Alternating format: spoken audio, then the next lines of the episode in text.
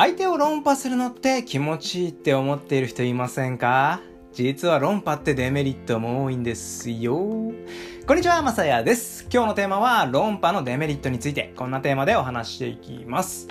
今回もね、ゆるくゆるくお話ししていきますので、えー、ぜひぜひ最後まで聞いてみてください。話すときにね、どうしても理論的になって論破してしまう人、いませんかね？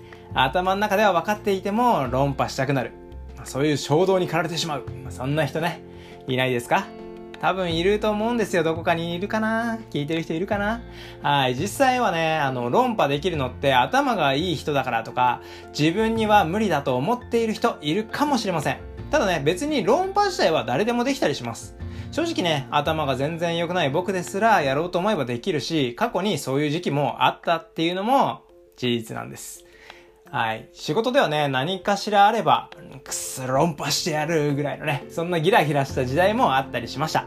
ただね、よくよく考えてみたんです。論破って確かに見てる分には気持ちよかったりします。例えば、テレビとかで言えば、スカットジャパンとかね。ああいうのも論破戦だと思うんですけども、見ていてやっぱりスカッとしますよね。気持ちいいですよね。最近の流行りで言えば、ひろゆきさんとか。はい。見てるだけなら気持ちいいんですけど、論破って自分の意見を通すことなんですよね。そうなると実は論破するよりも意見の食い違う価値観の違う相手としっかりコミュニケーションしつつ対話したりね意見を交換し合うっていうそういう方がよっぽど難しかったりするんですよ。ちょっとねひろゆきさんの話をするのであればあの方っていうのはあくまで自分だったらっていう持論のもと話しているっていうものになるので全て自分が正しいとかではないですっていう話で、まあ、話しているんです結果ね、論破になってしまうっていうことがあるから面白いっていう、そういう話なんですよね。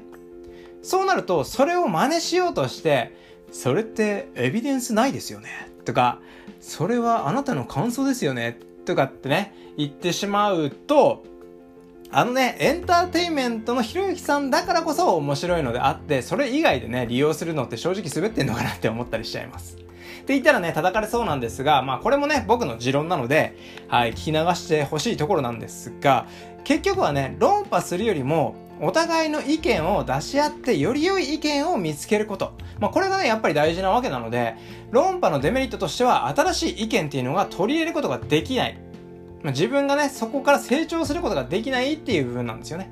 そして自分が成長するためにこういう意見もあるんだって思った方がね、やっぱりお互い気持ちいいし、ストレスもたまらないんですよ。結論ね、考え方ってことなんです。っていうね、話。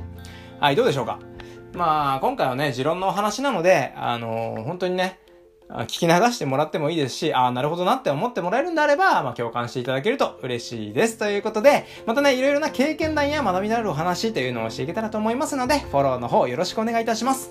ポッドキャストの方は、チャンネルの評価もしていただけると励みになります。